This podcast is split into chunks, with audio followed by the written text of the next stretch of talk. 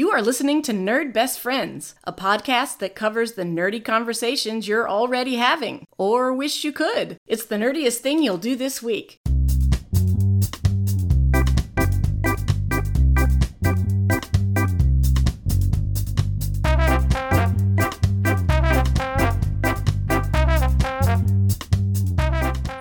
Welcome back to another episode of Nerd Best Friends. I am Analese, and I'm here with my best friend, Rob. Hey, it's me, Rob, your best friend, your super nerd, and your podcast host.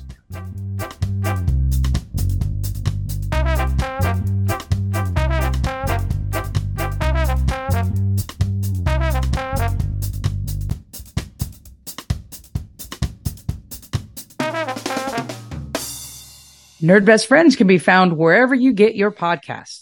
Subscribe and follow us now. If you would like to support our podcast, subscribe to Nerd Best Friends on Patreon for as little as $1 a month. Or if you'd like to give a one-time donation, find us at Nerd Best Friends on Venmo.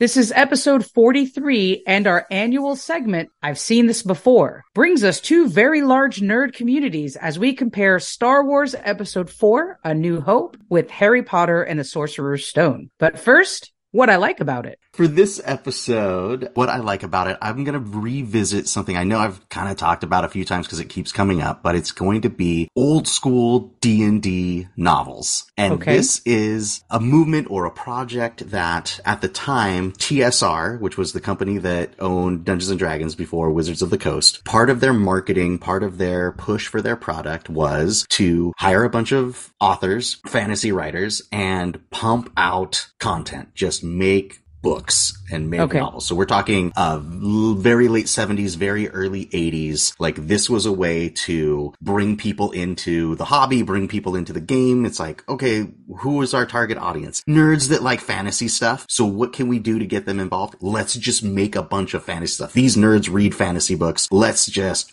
flood the market with fantasy books and they all tie into the way our worlds work. And they've got our monsters and they've got our hero archetypes from the game, but we're telling stories with these novels. And what I like about these books is it feels like just that. It's a world that for me, I'm familiar with from playing the game for all of these decades. It's very comfortable to see, oh, this kind of dragon and it does this, or oh, they come around the corner and here's a beholder, here's a displacer beast, here's a whatever. It's like, I know what that is. And it seems like, oh, how cool. This is, they're playing in my playground, you know, the playground that we've all been sharing for a while. They're in here telling the story of what a Dungeons and Dragons adventure could be, but it's in a long form novel three act structure kind of thing. There are certainly like favorite authors, Ed Greenwood, R.A. Salvatore, Tracy Hickman, Margaret Weis. There's all of these folks that made a great living making these books. And what Yes. was cool is a ton of those books are like best selling, you know, novels and stuff because people were hungry for it at that time. And, you know, it was cool then, but they're cool now because it's fun to see how things haven't changed or maybe have changed in the game world and in the that, D&D that. Dungeons and Dragons Yeah. realm. You know, sometimes authors really felt like I would compare it to comic book movies. Remember how comic book movies were a thing and the more they felt like a comic book say like the Tobey Maguire Spider-Man movies or like the really early Batman movies where it was like we're trying to bring you the comic book experience in a movie with the way they frame things and shot things. Some of these authors would do the same thing with these books where you can you could hear the dice rolling while you're reading it because it's like, Oh, oh, sure, they cast yeah. a spell, but they can't cast that spell again, you know, and it's like, oh, because they burnt the spell slot, but they don't say it in that way. But there's effort to make it seem like there's a turn base and that there's like the rules to the universe and stuff that fit with the rules of the game at those certain times. But then there's also those authors who looked at it the other way. And it was like, you could tell they had a story about a character that they wanted to tell and they're just putting this other skin on top of it. But it was story first, game world after. So you kind of go back and forth on those. But going back now and seeing like, man, I read a ton of these books. I had like the whole Harper series and the whole Ravenloft series and the whole Dark Sun series. And like, I would just go and collect these books like crazy. And to look at those now and see the old covers or scroll through Audible and see what's available Mhm, and things mhm. like that. I'm like, oh, I remember that book. I remember that book. And it's like, I read way more D&D novels than I did play D&D ages 12 through 25 Oh, or interesting. whatever. Yeah, yeah, but it feels like I've been playing this game forever, you Right. know, and I think it's because like that all mixes together with what I know about the worlds from those books. And, and that's what I like about it. Right on. And you know, it's funny. I don't know that I've read any. I don't think I've ever read any I unless I so, read unless- one. Yeah. Uh, yeah, unless I read one on accident that I didn't know was a D&D novel, but I don't think that's possible. I have trouble with books that uh, extend a universe. Mm. It comes off as fan fiction to me and sometimes deviates. uh, I guess it doesn't work for D&D because D&D is what you make of it. The story is different every time you play it.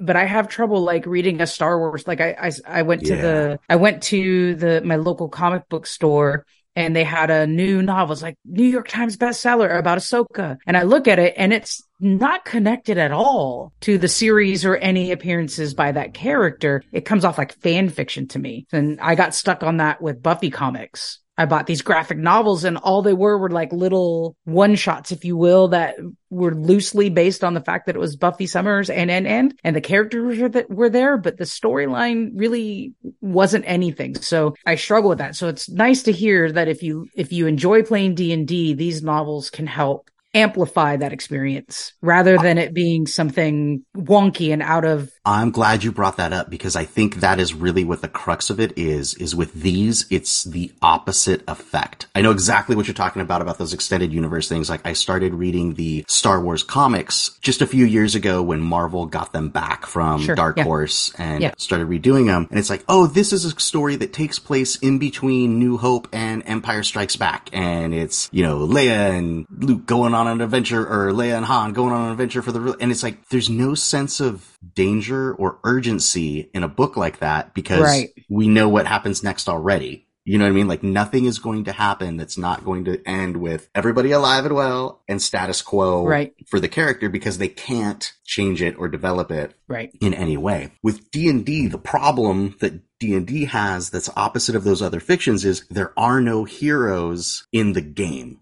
You're the hero in the game. Dungeons and Dragons main characters are the monsters and the bad guys, which makes it difficult to do things like film adaptations and comic book adap- adaptations. However, now that we're 30, 40 years away from just that slew of novels that came out, we have those characters and we have those heroes. So looking back at the novels, it's like, oh yeah, Drizzt Do'Urden and his pals are things that we know millions of people have read because we have the numbers on that, right? The Baldur's Gate video game series had, you know, main characters in it like Minsc and stuff like that. And so now in kind of the end of fifth edition and going into sixth edition, we're seeing those people from the novels 30 years ago are now in the books today, right? Mm, okay. Okay. Tasha's Cauldron of Everything. Tasha is a character from those books, right? Volo's Guide to Monster. Volo is a character Got from it. those Got books, right? When you're running through Icewind Dale and Drizzt Do'Urden shows up, spoiler alert, like it's because like that's a, everybody knows that character from these wildly popular books from 20, 30 years ago. Yeah, yeah. So that's an interesting kind of flip yeah. that maybe makes It- it why it's different. And I want to say that I think there is a place for fan fiction. I am not against fan fiction. It's it's a genre itself. I I am not against people loving characters so much that they extend the universe on their own imagination. It doesn't mean necessarily that it's something I would pick off the shelves. You know, I think you and I have both wrote fan fiction of some sort just as inner jokes. I remember you wrote I think you wrote one about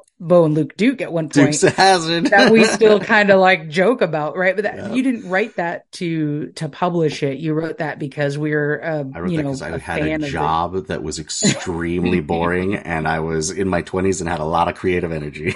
yeah, and you know, I wrote a I wrote an extension on the musical Rent, like well, an epilogue of my own. Just again in my twenties, at some point, just let me write this, and it, w- it wasn't anything. I shared it with a few friends, but there is a place for fan fiction. I just what I like about these things is when it's done in a manner that doesn't erode the storyline or the intention of the original. So I think what's really cool about what you're bringing up with the D&D novels is is that doesn't happen. It's a continuous extension and the fact that D&D really doesn't have a storyline base. It has a purpose base and a game base. So Mhm. that's really cool.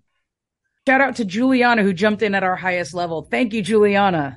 Heck yeah. There we go. We live to fight another day because we have a new Patreon descri- subscriber that we can shout out. Thank you very much. And now it's time for some nerd mail.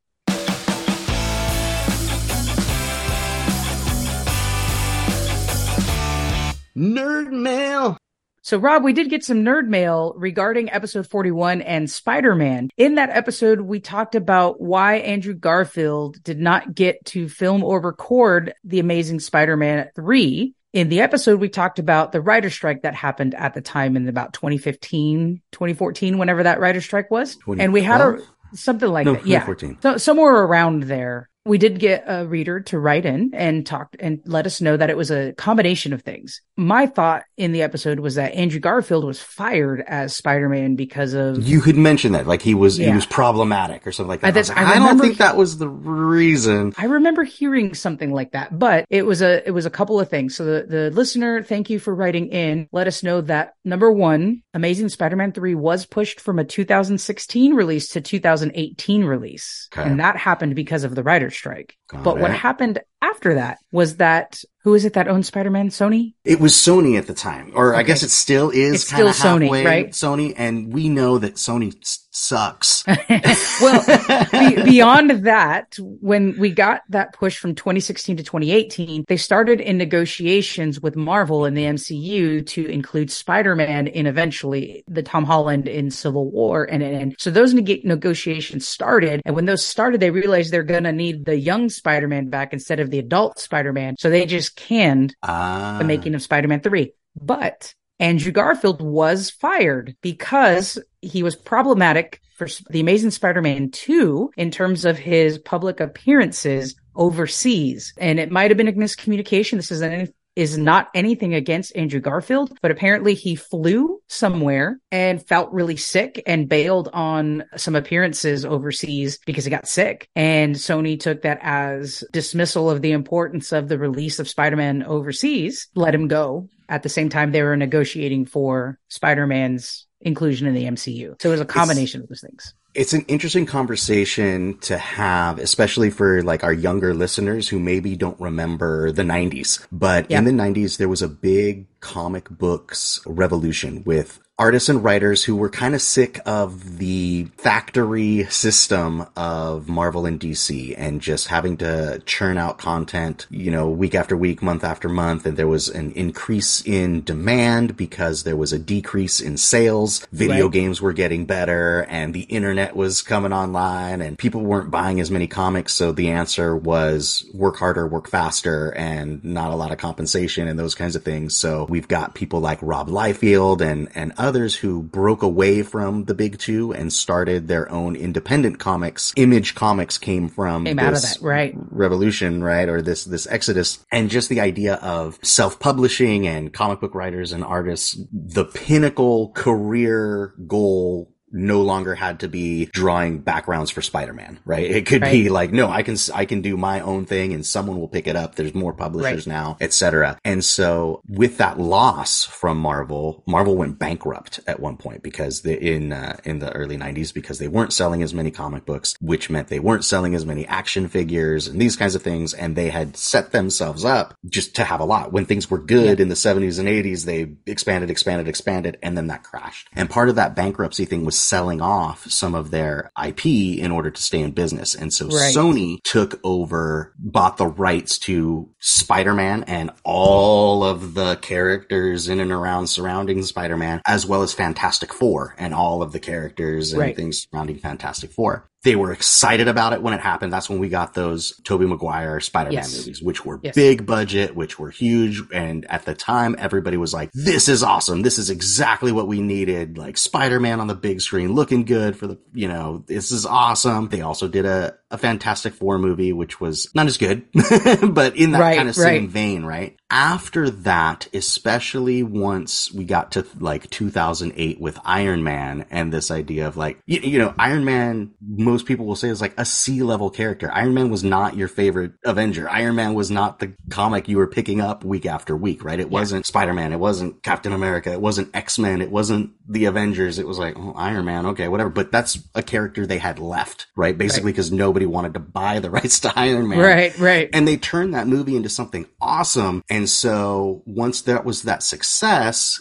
Marvel and now Disney was like, well, we need to, we need to get those characters back. We need Yeah. to start soaking up all that stuff that we got rid of and, and bring it in in order to not lose the rights that they have, Sony that is, they have to keep using those characters. They have to show that they're using and making money with Right. this IP in order to have a, whatever the law, copyright ownership laws are, is like you can't just sit on something and hoard it away. You have to keep using it. And so that's why we get crap sometimes out of the Sony movie experience, right? That's why we get like really bad Fantastic Four movies where it's like, it's not really meant for anybody to fall in love with and watch. It's just to show that they're using it so they can hang on to the IP. Same thing with the Spider-Man characters that they're hanging on to. Morbius, Venom, Carnage. Right. These movies will come out and all their goal is, is to make their money back or a little bit more would be nice, Yeah. but it's so that they can keep their foot in the door on that Marvel stuff. So that when Disney Marvel wants to use Venom in the next Spider-Man movie, they gotta pay up to Sony. They gotta pay. Hey, clearly we're using it. We just had a Venom movie three years ago, that kind of thing. So there's still this back and forth push and pull from those 90s days of Marvel going bankrupt.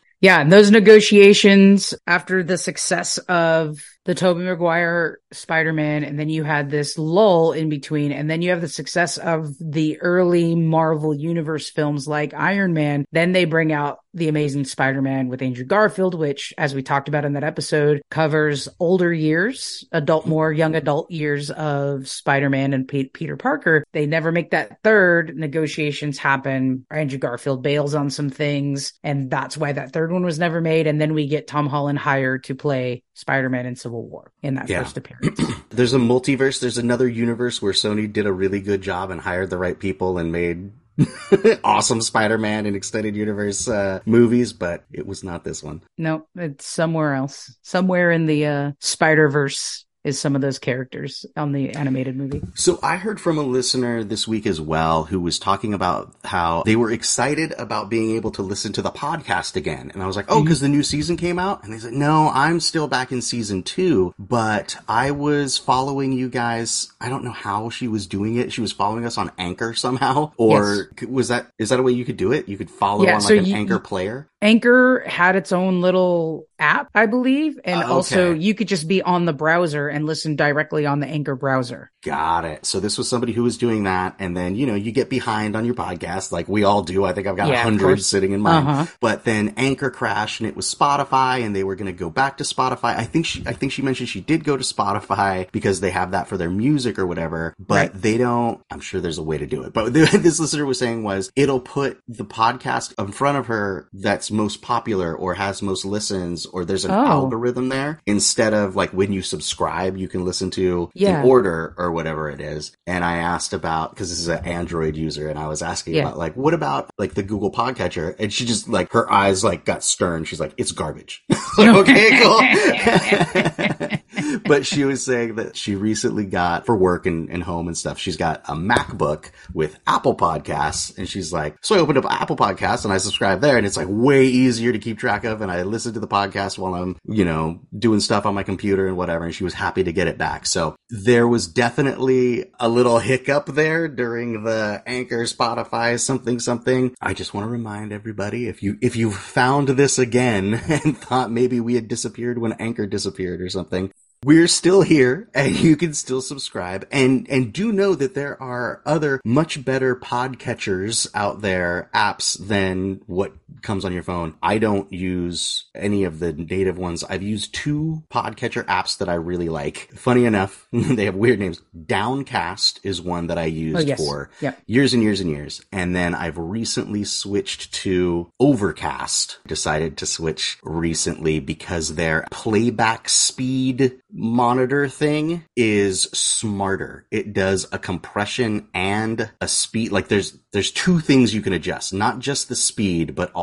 like the compression rate and things Oh, so that you can so it doesn't sound as fast if you're listening to it fast. Although, if you want to listen to it regular speed, like if you're listening to a music podcast and you don't want the music to be screwed up during the talkie parts, it'll still take out the spaces there, but not mess up Oh, the music. Like it, it's just had a little bit more fiddly, uh, Yeah. functionality, which I'm finding is really cool. But yeah, those are two that I would recommend. Downcast and Overcast are both great podcatchers, and I've never had trouble losing podcasts or having things out of order or any of that ridiculousness. well, it, it, thank you to the listener who brought that to our attention. There, there's definitely been a change in our algorithm as hosting this podcast as well, and uh, couldn't figure out why. And this makes total sense. When uh, Spotify purchased or bought out Anchor, something switched for us as well. So definitely a good reminder for everyone to click that subscribe button because it'll make sure you get the most current episodes and that you can listen to them in order. I will say we are besides Spotify, we are on Amazon Music, Apple Podcast, Castbox,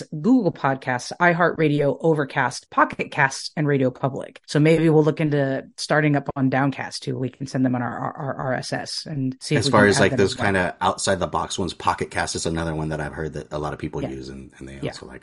All right, so now on to the episode. Today, Star Wars versus Harry Potter. I've seen this before. Everybody knows this one. We'll uh, we'll let the professionals take it. J.K. Rowling did not write a masterpiece. She wrote Star Wars with sucky lightsabers. Have you ever looked at them side by side?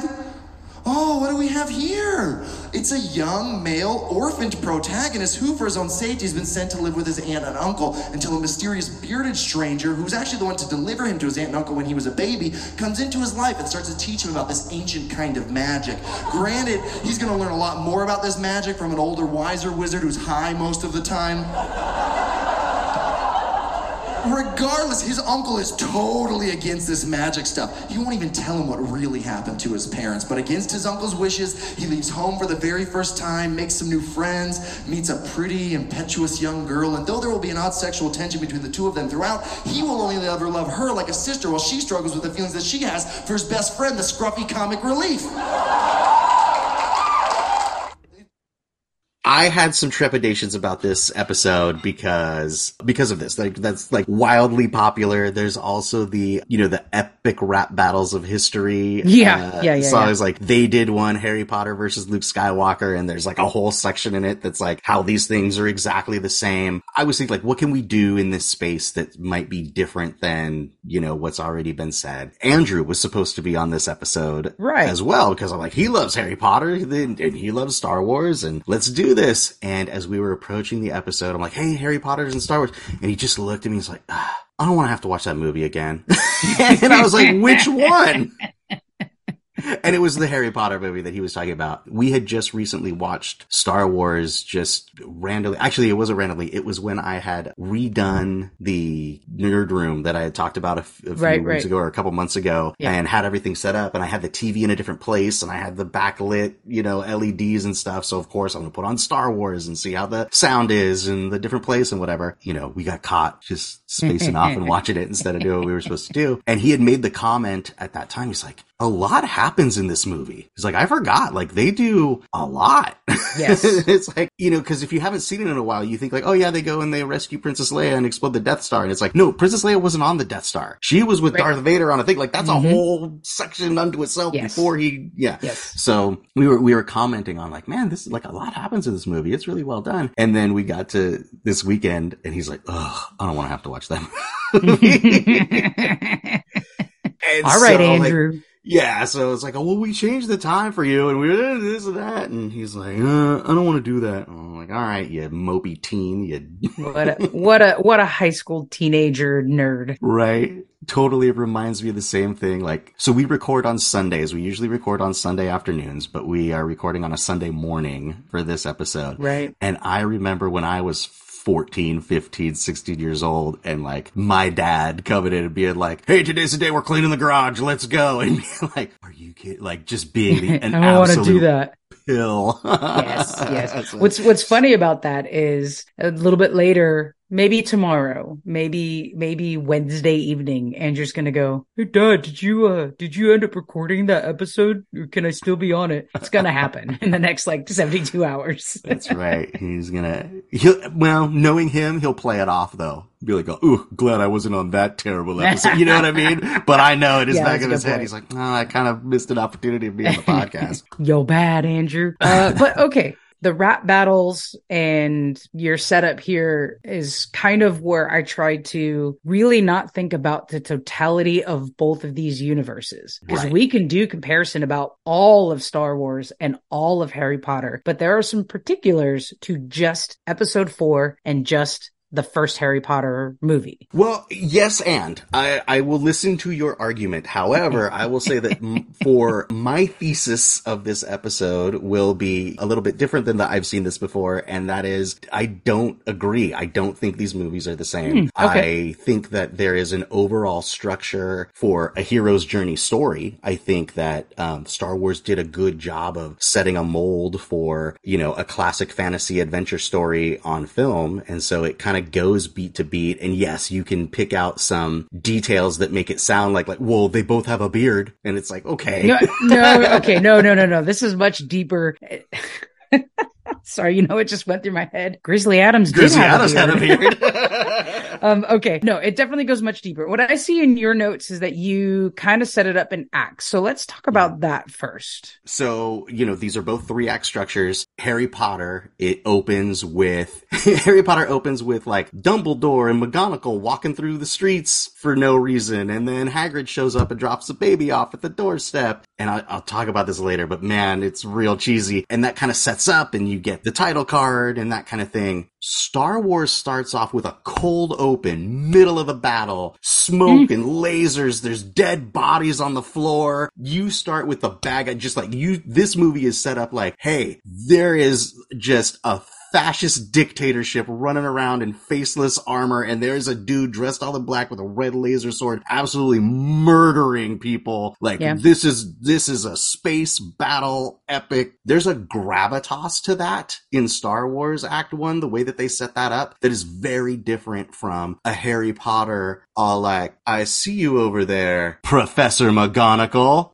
oh Well, well, let's walk down the street together. Dumbledore. And then they like look at the audience and say, you remember those names from the books, don't you kids? Like, it's not the same. You're right. And part of that is because one big difference in these two title films, Harry Potter is based off a book. And I don't think, have you ever read the book? I have not. Okay. The book, the whole first chapter isn't even there. Where the movie starts is like the second or third chapter. The whole beginning, and, and I was really confused the first time I read it. Uh, I was just a quick side story. The whole beginning of the Harry Potter novel is from the point of view of the uncle. And it's at the point in Oh, okay. time where Voldemort's been defeated. So he's walking around town and everyone's talking about Harry Potter, Harry Potter, you know, da da da da da. They don't know where the baby is. And, you know, the baby survived. Like it's just all these people talking about it. And there's like a little celebration that muggles can see because everyone's so relieved that Voldemort is gone. It's all from his point of view before Harry Potter's dropped at his doorstep. So the movie decides to forego that part and start from the moment that Harry Potter's dropped off at the doorstep. So there is one big difference there is that oh, Well, you're think that not in the battle time yet. I think that's a big difference, and I think that's a main difference that's going to kind of support this thesis that I have is Sure. that Star Wars is a movie made to be a movie from the ground up, and Harry Potter is an adaptation. In the in the context of I've seen this before, it's like these movies are just from the very foundation of them not the same. A movie adaptation is like, okay, we're going to take this book, and then books are thick. Um, and they're going to take this thick book and they're going to fit it into a classic like three act hero's journey Yeah. storytelling whether that was the original thing or not they know how to sell is. movies It's still a three act yeah storyline. It just starts different because they're not in trouble when Harry Potter starts. But the similarities aren't around that bigger storyline. The similarities are about the setup and the characters and what's happening to the characters. So yeah, I mean that's like what Act Two is very classic heroes. Like we always say, Star Wars is not a science fiction story. Science, you know, Star Wars is a fantasy story with Yeah. spaceships. You know, Yeah. like the farm boy goes out, he finds the wizard in the desert, and then they go and they kind of pick up the this cast of characters along the way. Right? They find the pirate and his you know goofy sidekick and all of that kind of stuff as they go through along the way. And I see, and that's very classic, classic, and that's very tropey. Yeah. Right? I'm Yeah. sure and we keep flashing back in between, you know, the heroes figuring out their thing and making their little escapes and whatnot back to the bad guys, which are very like bureaucracy, corporate, Yes, shiny, yes. you know, the opposite of them back and forth with those kinds of tropes. And it's in act two, it's at this point where again, I think these movies separate themselves because the Harry Potter story becomes about school. It, it's, it's a coming of age. It, it tries to be a coming of age story at a school with you meet your school friends and they're from different places with different experiences and you have to get along with other people, but they're all going to have this common experience now in sort of, you know, in this private school setting or, or, you know, a lot of times we'll see this classically as like a college movie or even an army movie. Sometimes you'll see where mm. people will kind of mm. get on the bus from different places, but now we're all going to boot camp and we're going to have to work together despite our different histories. And really all those do is give background and context to the character to kind of make them more lovable. And so that when they're in danger later, you, you feel bad for them kind of thing. So that I think is another split. It's how you can house the quote unquote chosen one. Luke Skywalker is older. He's maybe a late teen, early adult. I don't ever quite remember where he's supposed to be in. Yeah, he's like like maybe college age, right? 18, Like his friends all went out to the academy kind of thing, Right. like as if like the the parallel being, well, my friends all went to university, but I had to stay here on the farm, Right. right? Kind of classic thing. And Harry Potter's a child. But where where the storylines are exactly the same is you have the chosen one who's been hidden away with a distant relative to keep him safe. Harry Potter's been hidden from Voldemort's ar- army with his uncle, with muggles, where the wizarding world would never, or I'm sorry, where the evil part of the wizarding world would never know how to find him. And Luke Skywalker's hidden. We know this later, but he is hidden from Darth Vader and his army with a long lost uncle Well, so that's the thing. Are we looking at the larger context or are we not? Because in Harry Potter, they're hitting you over the head from the very beginning. He's a chosen one. He's a chosen one. He's important. Everybody shows up and says like, didn't you know you were important? You're going to be the greatest wizard ever. Your parents were really important. You're this important. This is this is this is this. Where, where in Star Wars, they don't do that. They don't do Like, it till the you don't know that. I mean, you do if you look at it critically, right? But as you're following through the story, Obi-Wan Kenobi's not showing up all like, "Oh, Luke Skywalker, it's time. You're the chosen one. You're the most Oh special." no, it's all like they it's definitely all in context, but by the end of that film, they let you know that Luke Skywalker is a chosen one. It hits you over the head with Harry Potter, but it's a late release of Luke Skywalker. I'm gonna hold back, but I know my Star Wars nerds are thinking the same thing that I'm thinking right now, which is It's hinted so heavily that you know there's something special about Luke Skywalker. It's so heavily hinted versus hit over the head. And again, the the difference there might have to do with their ages, but we're looking at a chosen one, no, you are setting hidden up away. perfectly for later. I love this. Maybe. maybe, but they're they're both hidden away from their prospective evil empires, hidden away until the moment they need to know they are who they are. You were just talking about Act Two. that uh in in one they kind of pick up their plucky group of uh adventurers along the way and there's like car chases and like little training sequences and then in the other one it's a very like school heavy the tropes are a little bit different there as one is putting the band together and one is the um, we're all coming from different places to have a shared experience But the similarity is that the chosen one finds their sidekicks. I will However, say it that the heroes find their sidekicks. Yes, the chosen ones find Keep their saying the chosen one. Keep saying it. I'm going to because they are. Because they are. To a I mean, I I did peek at your notes. To a little bit of your notes, you are alluding that Harry Potter is more like Skywalker a, is the it's more chosen like one. Anakin Skywalker was the chosen one. That is what all of those movies are about. And that is where I'm going on this. Whereas Hmm. these two movies aren't the same. Phantom Menace and this movie are Oh, the I same. think I, I just disagree with that. I don't see Anakin as the chosen one, even though that's where the lore will take you. This whole thing about Star Wars is built on the fact that Luke Skywalker is special. You don't know why he's special, but he's special. of course, Harry Potter is character special. of a And- fantasy story. And realistically, Harry Potter's not the chosen one either. If you want to go that route, it's also very identical. Tom Riddle They was a chosen it a one and turned evil. times. I literally watched the movie this morning, and they can't Right, stop beating you over the head with how special Anakin, uh, how special Harry to- Potter is. They have to sell that to you. He is special because he survived being murdered by the actual chosen one, Tom Riddle. Tom Riddle was hand plucked by Dumbledore and ended up being evil. Is that in the first movie? No, but No, you're no, you've we are expanded to the talking Phantom- about No, no, no, no. movies. You expanded to the Phan- Phantom Menace, so I'm expanding beyond. Well, I didn't want to. You kept pushing Neither did me. I, but you said we you couldn't, we're so off the rails. We couldn't even get to Act Three. Look at you said you You're said. Anakin Skywalker's the chosen one. I disagree. They say they say it in Phantom Menace as much as they say it in Harry Potter. They beat you over the and we're, forget the forget the other movie. We're moving on to the, this movie now. That they're the same. They are, and they even do the same thing in the, the parallel between Harry Potter being a movie adaptation. So they keep doing all of these nods and winks to like, hey, we know you read the book, so this is this character. Like, look down the barrel of the of the camera. They do the same thing in Phantom Menace, right? Because it's the prequel to the story everybody knows. So it's like, may I introduce myself for these negotiations? I'm Qui Gon Jinn, and this is close up, takes the hood off, looks down the barrel of the camera. Hello there.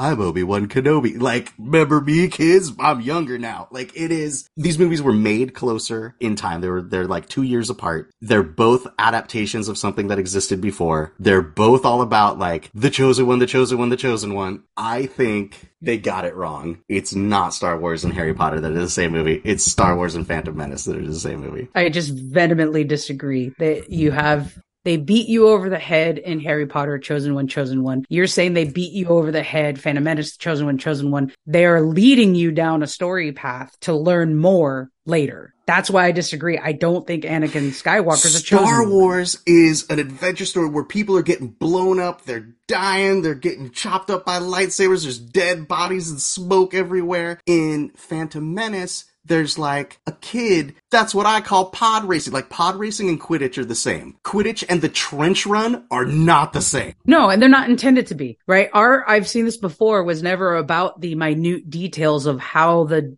journey end begins and ends. It's the same tropes. You have the chosen one. You have the, the hero, if we want to use your term, who's been hi- hidden away, away from the evil empires. The evil empires themselves are on different paths. You have to actually do go to the bigger universe of both of these to get the parallels of those because you have Darth Vader's empire and you have the, the Death Eaters in Voldemort's Death Eaters. You have this whole army of bad guys. They don't come. Those blow But up they're all secrety. Like they don't do anything in Harry Potter. They they do. That's where you're not having read the books or maybe seen every movie.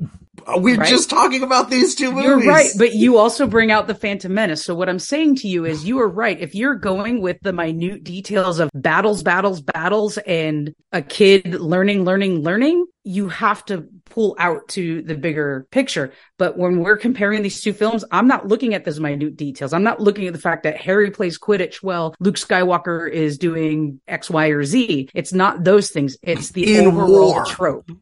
well, it's the overall trope, right? You have the hero. It's nothing more special than a hero's journey. What's the difference of that than um the freaking Pirates of the Caribbean? What's the difference between that and Treasure Island? What's it like? Those are two pirate well, I don't, movies. I don't know, why those except came up, we, but we chose these two movies to compare that I've seen this before. Here's well, where we chose these two movies to compare because it's such a popular thing. It's No. like everybody says, like, because there's the comedian that talks about it. There's the rabbit. Like, this is a thing where, like, oh, Harry Potter is just a ripoff of Star Wars. He's he's he's Luke Skywalker. Blah blah blah blah blah. Like, that's a very popular thing. And so I feel like we're not- saying no. I'm saying no. I think people are wrong. I think just because something's popular doesn't make it true. I'm saying that's not why we chose these two because we chose these two because they have the most amount of similarities. Because you're right, and we get to this every time we do this episode. Uh, actually, you and Andrew got on my case for bringing in I don't even remember on our You're part right. two. Okay. Okay. Right? So, yes, I wasn't. the- Tra- you pushed me. I was tropes are was the tropes. Tropes are tropes are part to the tropes. But we're we're me. focusing on these two. You have the hero or the chosen one, whichever term you, you you want to use to describe, they're hidden away from their evil empires. Yes, one is in the middle of battle. One is the the really bad the guy doesn't come until the end of the empire movie. in the first place. To be an evil empire, you got to be out there being a fascist, taking over things. Rob, he starts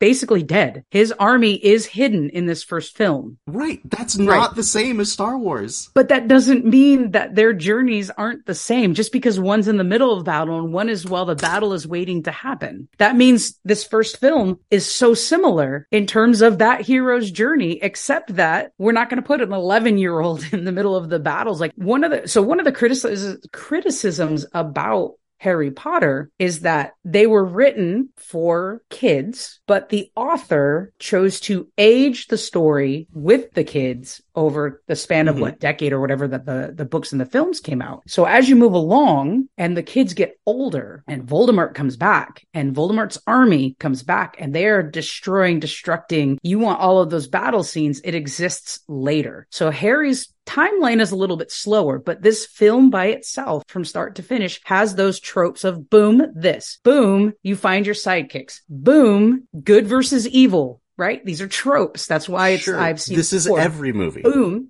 Yes, but these are the two that we chose to talk about this film. There's nothing Boom. special. There's gotta be more than Lightsabers versus wands. Boom. We don't, we can't get to the army because it's later. Good army and bad army. Look at the mentors. Luke Skywalker's mentors, Obi-Wan Kenobi, right? He brings them into, into starting to learn about the force. Obi-Wan Very Kenobi. reluctantly because his father, the actual chosen one, turned out so bad. Meanwhile, you got Hagrid over there like, "Hey, buddy, you're gonna be the greatest wizard ever. Let me goof around with you." Hagrid's not his mentor. Dumbledore's his mentor, who does it reluctantly because he doesn't want him to put him in danger, and he failed at training Tom Riddle, who became Voldemort. Okay.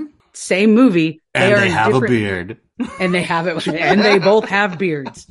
There are so many similarities to that, even though they're on different parts of the bigger picture. That encompasses all of Harry Potter 1. And when it ends, Voldemort finally makes an appearance and tries to kill him. And he has to rely on the very little he's learned about the Force or the mm-hmm. wizarding Magic, yeah. in order to defeat him this first time. But it starts to hint at bigger things. You get to the end of this one, it starts to hint at bigger things. That's where these two movies are exactly the same. Now we can pull out to the bigger universe and you're right, like scene for scene, battle for battle, it's probably closer to a different movie. But the tropes of these two are just so piecemeal that I suppose so. And I think that they're probably the same as a lot of movies. I think when we've tried to do this before with other movies, we have watched both movies side by side and Yeah, being like, yeah. the beats are exactly the same act for Sure. act, right? And the character tropes are exactly the same beat for beat. Like, you know, this corporate overlord and this corporate overlord, they're the same character with Yeah. different suits on, you know, those kinds of things. And I don't think that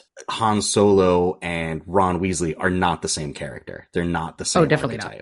Right. definitely not. One So- Ron Weasley's more like R2D2 or Maybe so. C3PO, right? Yeah, I don't know where the, I don't think that the correlations stay. I don't think that they stay consistent enough for It's definitely not This strong like the Matrix and the Lego movie, which are almost beat for beat. I don't even, what did, what did we even do last season? I don't even remember. we did the Muppets and Ready Player One. And Ready Player One. and those right. two were not beat for beat. So we got into these same kind of arguments last season as well. That's what makes these episodes hard, but that's what I love about them because I, I totally see your standpoint. They are completely different, but also my argument there is they are the basis of both of these giant universes. And if you just take the skeletons of the storylines of that hero's journey, if you will, they're exactly the same. Mm. I I just I just don't see it. I see the Harry Potter Potter movie as a movie that is just it's a cookie cutter adaptation that was done like granted it was done 30, 30 years after this 25 20 something years? years Yeah, after yeah, something like Star that. Wars. Yeah. So there's a lot more of like this is what a Hollywood movie looks like. This is you know they know based on the se- based on the sales of the book how popular this is going to be. So Sure. they put it in a very safe outline. This is what people will recognize. This is what people expect of a movie. We'll spend our money on budget and special effects for the magic and we'll put together this I think very mediocre movie from I'm sure you would say awesome source material where Star Wars is just not that. Star Wars was made as a movie for movie's sake. The the the dream of the origin of Star Wars was for it to be a awesome movie. The dream Actually- of Harry Potter was it was a cool it was a great book.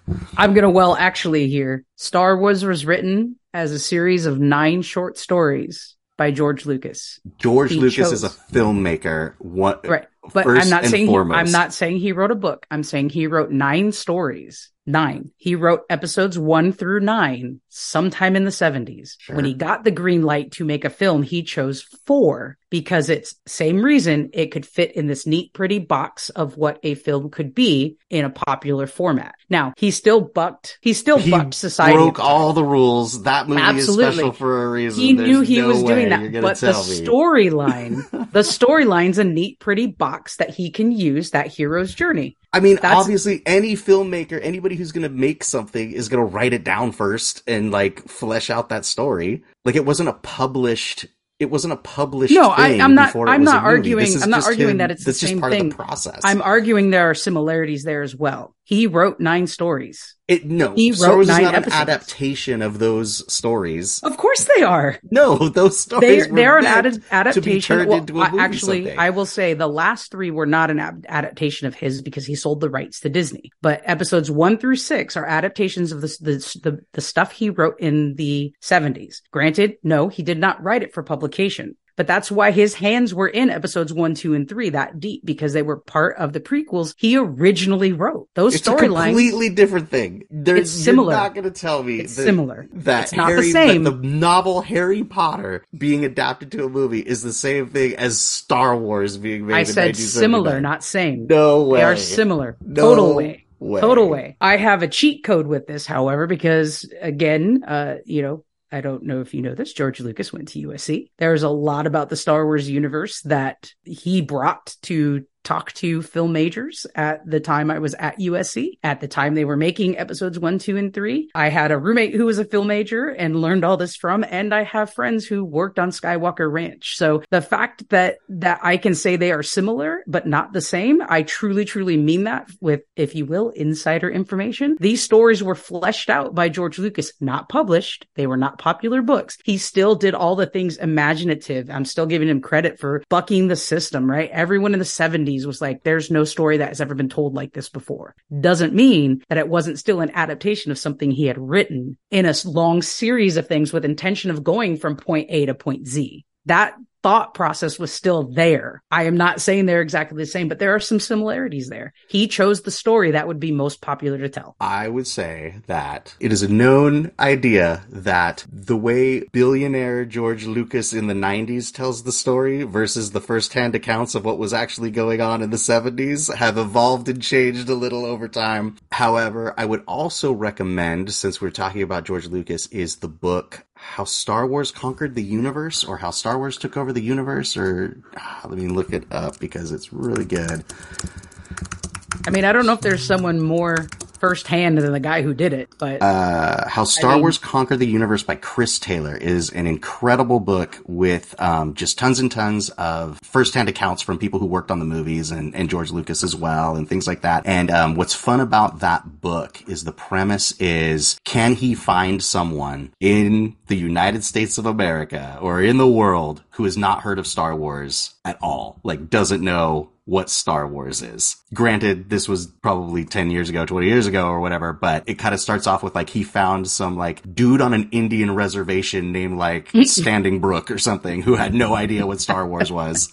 and they watched it and his, uh, and his review of it and then just doing tons and tons of research about how this came to be and all this stuff. It's, it's the best Star Wars book I've ever read and I would recommend it to our listeners. But anyway, yes, there's a lot of that stuff in there as well as far as like the story evolving and those kinds of things. But it also, because it is not a, it's not a George Lucas fluff piece by any means. There's definitely a lot of stuff about George Lucas and even goes into like his anti-union stances and Mm-hmm, uh, things like that. But Harry Potter was a successful book first. That means yeah, no.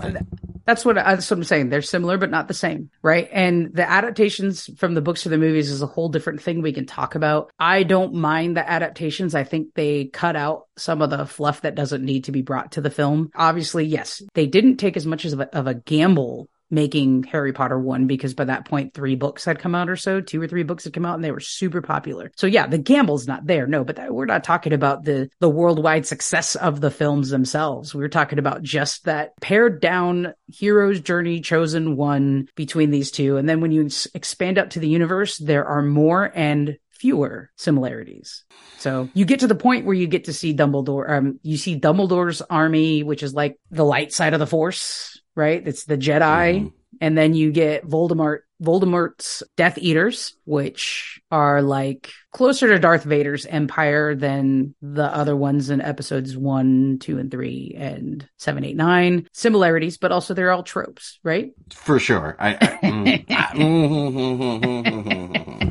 I don't think it's, I don't think it's as close as everyone would like you to believe. I think one is, I think one is a book adaptation and one is a World War II hero journey space opera movie. Yeah, the only difference is they found Luke Skywalker where Harry Potter five or six would be. They found him older, right in the middle of the battle. If you start Harry Potter at five or six, the similarities would feel better in your brain. You mean if they found Luke Skywalker at like five or six? Like no, as a no, no, no. kid? If they found Harry Potter at book five or six. Oh, at book five or six. I Yeah, think yeah, yeah, age five or six. No, I'm no, no. we see him as a if baby. they if they bring Luke Skywalker in before Darth Vader becomes super like uh, not popular, super powerful when he's first trying to put together his army and his empire, he they bring Luke Skywalker in at eleven, then you're talking about a, a bit more age similarity. But in terms of of the, just this pare down story of we find the chosen one hidden with family, they don't know that they're this like special thing and they have to be spoon fed it in different ways. They get a mentor who mentored the evil guy and are reluctant to mentor them. They get some sort of battle magic. They get tested towards the that first film to set up the rest of the films.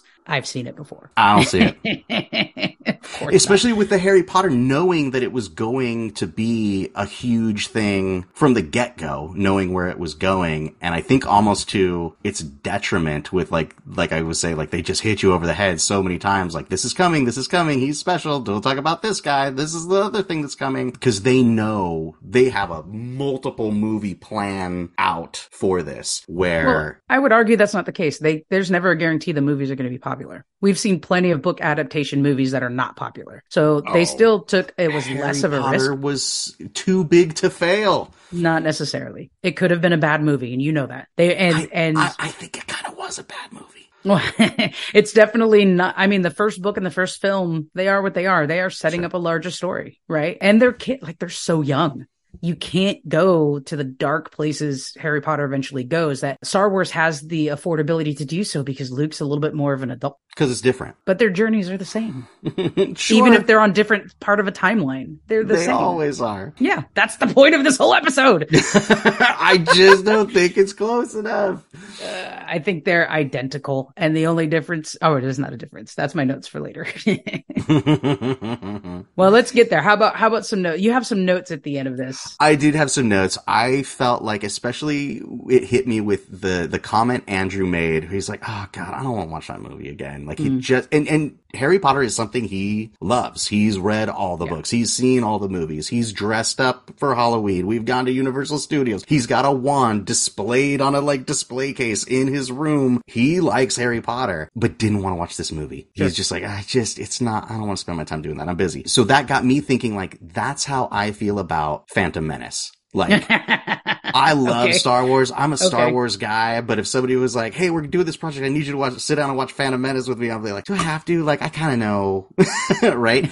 And so I did. I flipped it on because I was like, "Wait a minute, Harry Potter." 2001, Phantom Menace, 1999. Like, I bet you they looked at Phantom Menace and made Harry Potter. Like, it was just a theory I had. So I turned that one on and started looking. And while it's not, I'm not going to say it's closer as far as like shot for shot for shot or anything like that. The feel of it hmm. is very much the same. The way that, I mean, I would not be surprised to learn that the child actors had the same acting coaches. I would not be surprised to know that the, if I learned that the special effects people worked on both movies. Like they feel and look very, very similar. And two, and, and it's mostly like kind of the bad things that I don't like, of course, like stood out to me as well. But the idea from Phantom Menace, like the acting that goes on there and the winks and nods to the audience, like completely overtake any storytelling that's there. Like I was mentioning before, like, oh, and this is Obi-Wan Kenobi, you know, kind of thing. And it's very much the same with Harry Potter, right? Like, nice to see you there, Professor McGonagall. Like, it's just very much like, hey, you know these names, right? Cause you're a fan of this property kind of thing. And then it's a kid's movie. Like, they're both very much like the idea of like, hey, Star Wars fans, you're going to bring your kids to this movie. So it's going to be a really kid friendly and it's going to be about the kids. And Harry Potter's like, hey, Harry Potter fans, this is a young adult, you know, this is a young adult series for young, you know, kids. This is a kids movie and it's going to be, it's going to be cool, right? It's not a cartoon. It's not something cheesy like you're going to see on the Disney channel.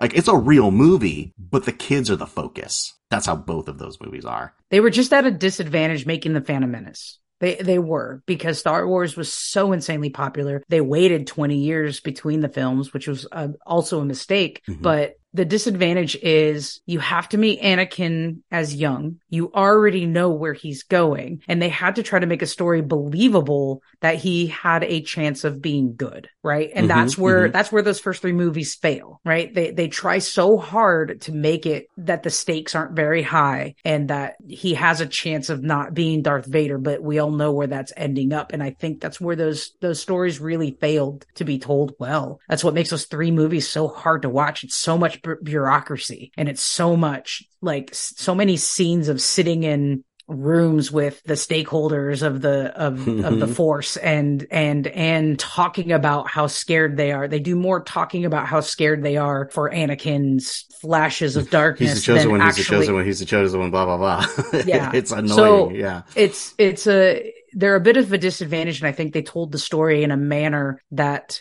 maybe wouldn't have been the case if they started with episode one which also may not have been as popular as a mo- of a movie which is why george lucas chose four to start And with. that would have been a way bigger risk than starting Yes. with Harry Potter book one Yeah. because there wasn't that. It had that to be super slow. and Best-selling. Yes. Yeah. Yeah. Finding them at different times makes it makes a big, big difference. It's just the timelines of, of where the stories were told. And and I would agree, like book one I read once. Mhm. I do have the audiobook. I put it on to fall asleep to. That's more Jim Dale's voice in the story, but also there's not a lot of action in book one Mm. that would be told in an excited manner that would like wake me up or like spark my energy. The first movie for me is one, like you were saying, like you were turning on Star Wars just to have it playing and testing it out. I would put Harry Potter on while I'm cleaning the house as just background noise because there's not a lot that's going to catch my attention. It is definitely not a film that I would go back and watch, but I would say the same about Star Wars. And there's one big reason why. Mhm. Luke Skywalker's so annoying in Star Wars. He So- is a whiny little b- This is so funny because I feel the same way about Anakin Skywalker. same. Yes. Like Yes. I can't stand baby Anakin. I can't stand Hayden Christensen Nope. Skywalker. Like they bug the hell out of me. Yes. And I don't know what, like, we all know that Mark Hamill is a pretty good actor and he nails the, he, he hits it out of the park as Luke Skywalker. There's not another person I think they could have pulled out of nowhere Yeah. to have played Luke Skywalker, but whatever they told him, uh, whatever George Lucas told him to start this film, he is just whiny and unbearable. Oh, but uncle, I had the na na na na na na na. And you're I like, don't see it that way. bro. I really, I I, mean, I see him as a complaining teenager, Oh, it's so bad. but like the It's voice bad. doesn't grate on me. Oh, like the 100%. Anakin Skywalker kid voice like 100%. grates on me. I don't Ugh. get it. I think Ugh, is- all Luke that, is but aren't C3PO. Like, oh, I think maybe his, maybe his motorcycle accident, like, knocked some sense into him to use his man voice when he got to episode five. But, oh, it's Is it hard for me to overacting? Is it just bad direction of him trying to portray being a disengaged teenager kind of thing? Or If I had to guess based off what I know, Yeah. I I think George Lucas kind of hinted at where Luke Skywalker goes. So we wanted a real big difference between this eh, to where you get to him dressed in the black robes and training with Yoda. And, Well, I would say, well, do you see it even in that movie? Because I always think about like for Star Wars, there was no guarantee there would be another one. Like Star Wars wraps up Sure. with a big award ceremony, like it is a standalone piece, and I think that within that, like to see him start out as this, you know, whiny farm kid, which he is whiny. Like it doesn't bother me because I know he's Oh, supposed God, to be whiny so bad. right? He's this whiny farm, farm kid and then ends up as like the most important person in the universe. Like, I feel like there's a change from act one to act three with him. It's and a so little I feel bit- like it's on purpose, so it doesn't bother me. He talks less because much True. of the dialogue There's more characters. Leia comes in and, and Han Solo comes in and the banter and chemistry between Harrison Ford and Carrie Fisher is so strong that he doesn't have to act as much. He quiets down as a character and is just learning and surviving. True. Right. And then I think by the time we get to the end, he's he's a different character. Like he's done that growing up, right? You know, A little like, bit. Do you think a guy like me and a girl like her? No, like he's got a little more confidence kind of thing. And then in the battle too, right? He's giving orders and he's figured out that like this is the moment and like red five, get on my tail. You spin around this way. Like he becomes, he just gains a lot of confidence and becomes a different person, right? He has that hero's journey by the end of the movie. I don't So- know that it's strong enough for me at the end of Star Wars. I think his motivation is still trying to impress Leia, right? He's still on No. on the, Yeah, he's he's trying to save the day. He's trying Well, to be sure at the battle of yeah, like at the battle of Yavin, like he's not trying to impress Leia. He's trying to that's his whole destroy the Death Star. everything. He's part That's of a rebellion now. smiles at her at the end of the film. It's creepy and gross. Well, of course, he's gonna smile at the pretty girl at the thing. yeah, that's what I'm saying. I don't buy. But that's not his motivation in Act I Three don't. of that movie. I don't buy the maturation as being very strong to the end of that movie. It's there. It's not as strong as what we see later. If the Oh, next Star not. Wars is never ended, he, it would end with him being meh to me. Meh. He got there a little bit. He got there a little bit. He matured a little bit. He's still a whiny bee. I think that's on. I think that's on purpose. I think it's bothering you. I don't. I'm not sure why it's bothering you because I feel like it's a purposeful decision for the story It was to show was the difference, and maybe it's overdone. Like poorly uh, done. You can have your opinion. I can't stand. I can't stand. Like I will fast forward to to like middle of that movie. I cannot stand the first like forty five minutes of Luke Skywalker in Episode Four. I can't stand it. I would rather watch Hayden Christensen than Whoa. Mark Hamill as early. Whoa. Yeah, uh, I just it just was either poorly done, overdone. I don't know what what the difference is, but I cannot watch the beginning of Star Wars, which sucks because I love the introduction of C-3PO and R2D2, and I love the introduction of you know when he first meets Obi Wan, but I love that in the context of knowing what happens and what has happened before that. I don't love it in the context of the standalone movie. Yeah, I get that. I, I think Yeah. the same thing when I'm going through and watching Star Wars movies as well. It's like, oh man, I really love Star Wars. And then sometimes you get into it and you're like, why do I like this? and you know, I think a lot about that with some a, a lot of the Star Wars movies. I got to really pay attention to this, and there's all these notes about what happened before and what happened then, and they're talking, and the you know, it just sometimes it just loses me. It just loses me. so But- let's, let's bookend this conversation then to what we s- were talking about at the very beginning with those adaptations, right? I kind of brought in how I love those old Dungeons and Dragons books because it took what exists and then lets other folks play in that world. I think some of the best Star Wars we're seeing right now is other people playing in that world. I think Oh, Dave 100%. Filoni taking what was those prequel movies and turning it into the Clone Wars is elevates the art. I think Yes. what people are doing with the Mandalorian, right? A throwaway character pretty much Right. in uh Return of the Jedi now has 3 seasons of a show, right? That's that fan fiction kind of thing that we were talking Right. about earlier where sometimes it really works. And I think that's where we're at right now when we talk about like, well, I kind of like the overallness of it more than I like any of the individual original parts. And I've said before, I'll say again, my favorite in the Star Wars universe is Rogue One. And Rogue One is a Which story. is not a George Lucas really it is not production. But you have to know the things to know Yes. why this film needs to exist and what what it alludes to at the end. Otherwise, you don't understand why the computerized Princess Leia is there at the end saying hope and giving that last line of the film. You don't know the context of that, and if you don't know the context of why this whole thing needed to happen and why these people needed to die, Rogue One makes no sense as a standalone film but they Right. tell the story Absolutely. in a manner that it is show not tell, which is my problem with a lot of the Star Wars movies. It's a lot of tell, tell, tell. And when you get to the show, it doesn't make sense. It's very, very similar, similar to a few weeks ago or a few episodes ago, we were talking about Spider-Man and I thought that Andrew did a great job sharing. I think we were talking about like our favorite issues and he shared a story about Spider-Man in a children's hospital. Right. thing. And I was, it was great. I was like, man, Andrew, you did a great job picking that one. But it's kind of the same thing. Like that story doesn't exist by itself. That story Right. only exists because we have 50 years of Spider-Man. Right. A lot of this stuff that we're loving about Star Wars or Rogue One in particular is like, we only love it so much because of everything else we know about that universe. Yes, and and the and for me for Rogue One is it's a good story. Things that I love that I've noticed, you are given characters that you can like, love, or hate right away, right? Mhm. And Rogue One, you buy into those characters real fast. You are told the stories in a manner, or you're shown the stories in a manner that you care very quickly what happens to them, and you invest in their stories. I don't get a lot of that all the time with Star Wars because it's so expansive, and they had to pack into some of those episodes, like the the main nine episodes. Sometimes they have to pack so much you don't know to care, or you don't get to love storylines or understand or or or Boba Fett being one of them, right? Boba Fett was like a surprise loved character Right. surprised everybody, right? He was a nothing character, as a throwaway character, like you said, and everyone went crazy about Boba Fett. And if you have an original Boba Fett from the 80s, you're a very wealthy person. So there's some of those surprises that you care about, but for the most part, there's just so much that it becomes hard to consume.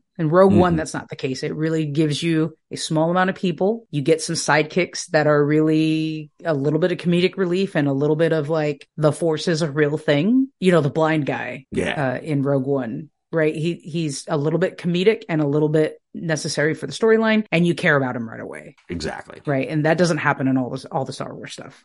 Yeah, I think there's also just a, a- modern way of telling those stories 20 years later, Mhm, where mhm. unlike in the early 2000s where we had all those winks and nods, like, I don't know if you felt it, like when you, you watched Rogue One and like the different robots showed up or when like Saw Gerrera showed up, right? Those characters maybe are from the Clone Wars, but did it, it didn't feel like, and this is Saw Gerrera. You remember him from the cartoon, right? Like, it doesn't feel that way. It just feels like its own kind of thing.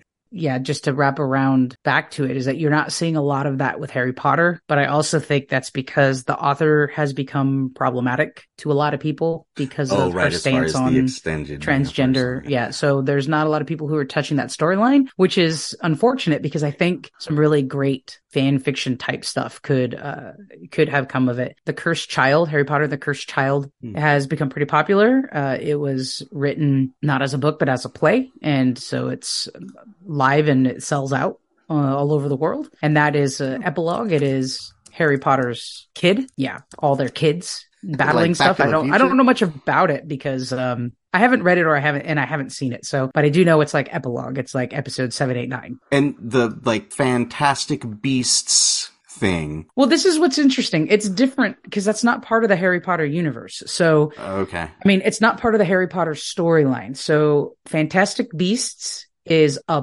book that Harry Potter has to buy for one of his classes. So that Fantastic Beasts storyline follows the author of that book, loosely related to the Harry Potter storyline. And it's stuff that happens before Harry Potter has to buy that book. It goes a little bit different direction, Fantastic Beasts. And that's the like, and there was a, and that's the, is the author that's like the Grim, Grim, Grimdalschmier. Oh, so they they have that storyline. You learn a backstory to Dumbledore after his death, and Harry learns about this backstory of Dumbledore. So what they did was connect the author of Fantastic Beasts to that storyline. So you Was see Grimwald is okay. Okay. It's okay. I haven't seen the the most recent one, the third of the line. I do remember the they did a better job at these three than episodes one, two, and three. It's a little bit more interesting than that because it's not this is Anakin Skywalker meet Obi Wan Kenobi. It's God, um so bad. And yeah, why did they, they shoehorn three three VPO in there? I Yeah. hate it. yeah. So it's not as uh like down your throat Yeah. as episodes one, two, and three. Uh they're okay. They tell that story that you learn about in books like six and seven.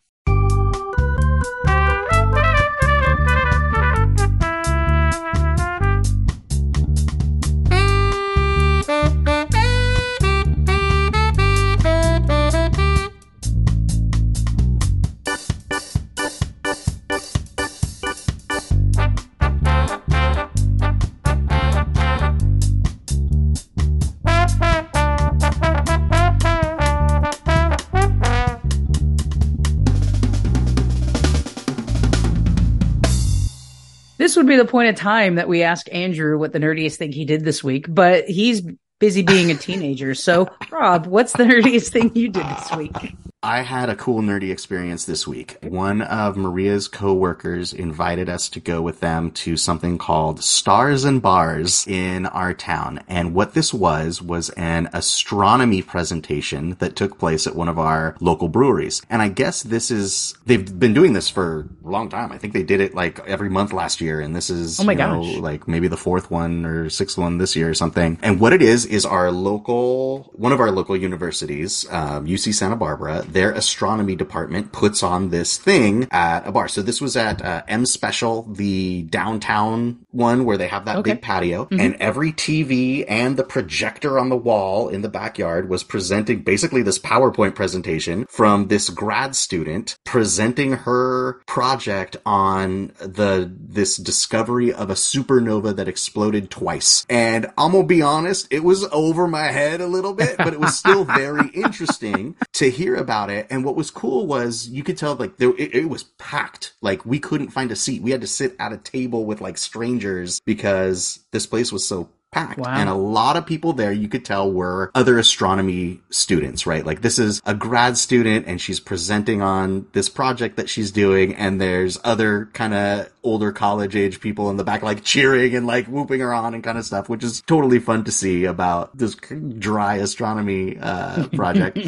but it was a cool opportunity for her to do that and it was a cool opportunity to like get out into the community. And so that was like the first half of the presentation. The second half of the presentation, which you can tell is like the one they that really sells it, is sees two astronomy nerds get up there and they've got a presentation of like all the things that have happened in astronomy news over the past month or like since the next one that they've done. And basically it's these two young guys doing their podcast. Like it sounded like they're Wow. having like a fun time making fun of the news, making fun of like some of the ner- news coverage of different astronomy things, telling the stories of like, oh, this satellite crashed into the moon and like it just in a fun and lighthearted way. And they have some back and forth, you know, there's definitely some chemistry that they have just talking about astronomy for a little over an hour while you grab a beer at the brewery and outdoors, you know, I mean, under the stars, it was kind of a foggy day, but you know, just like in this big outdoor event with their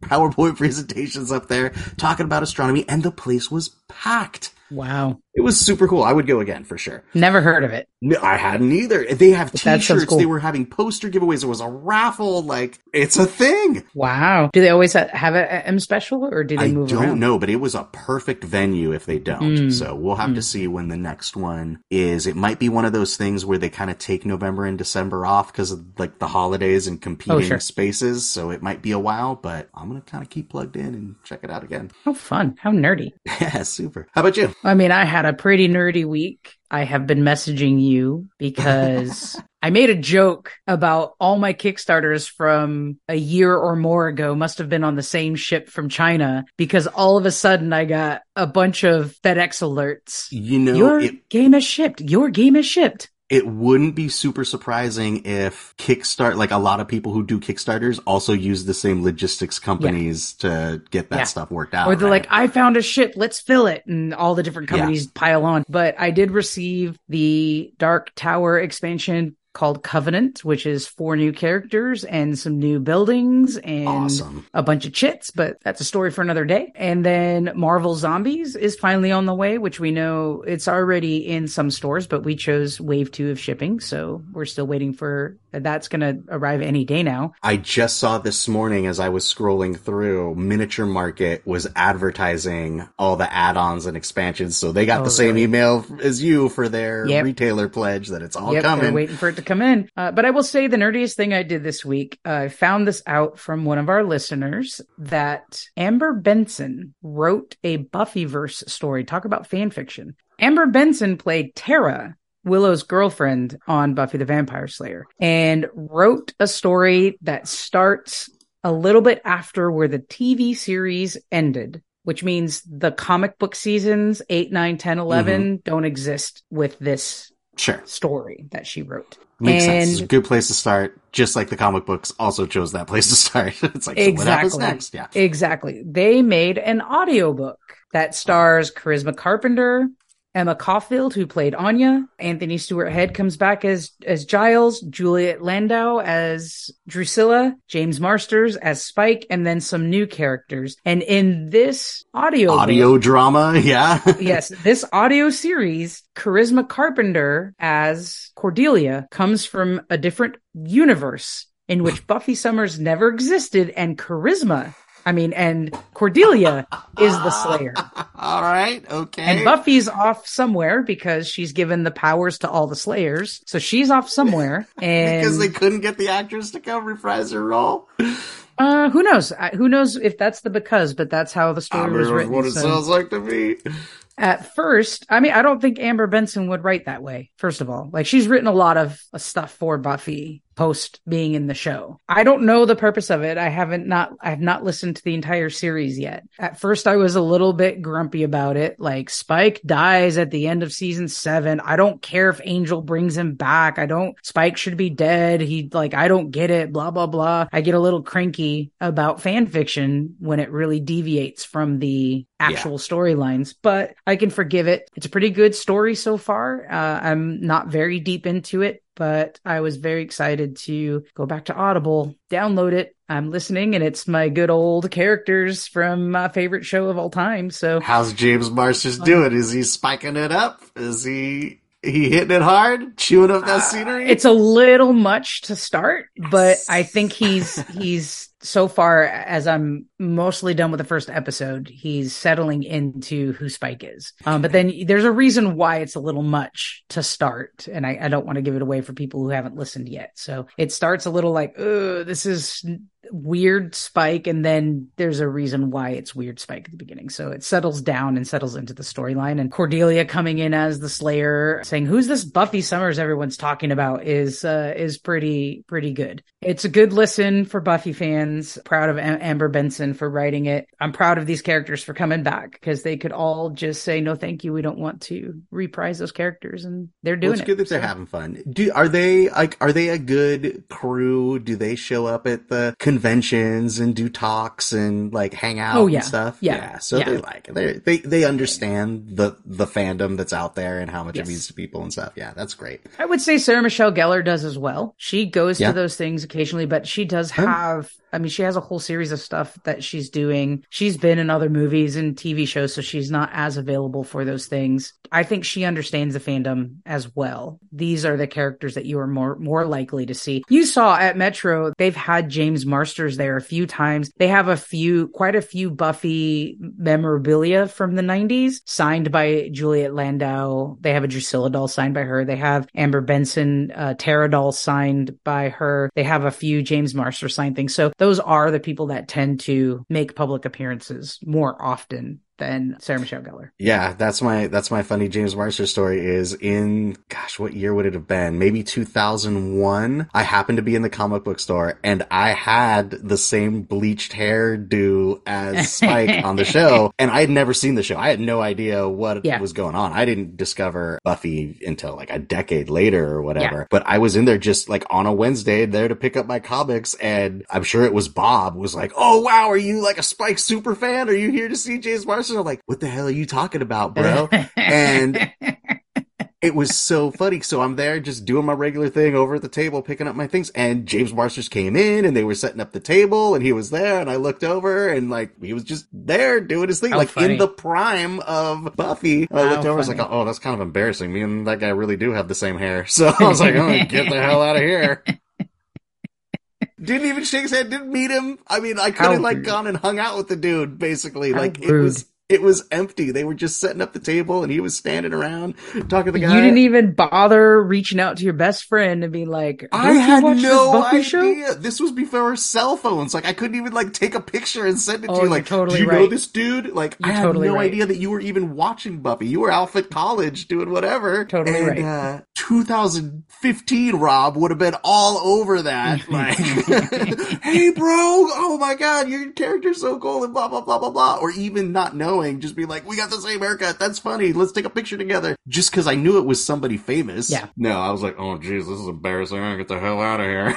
Never mind comic books left. Oh, that's amazing.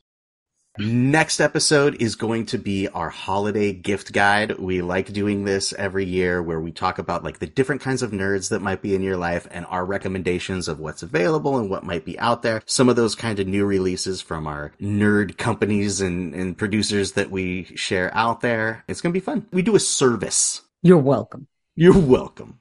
Remember to subscribe, share, and give us that five star review wherever you get your podcasts. Follow us on social media platforms at Nerd Best Friends, or send a message by writing to podcast at nerdbestfriends.com. And don't forget to click subscribe wherever you get your podcasts to kind of reset your listening list and make sure you get the most recent episode. Yeah, hit your uh, hit your app store and look at maybe some alternative podcatchers that you might find uh, really enhance your podcast listening experience. All right, Rob, say hi to Andrew. Nerd fight. Thanks for listening.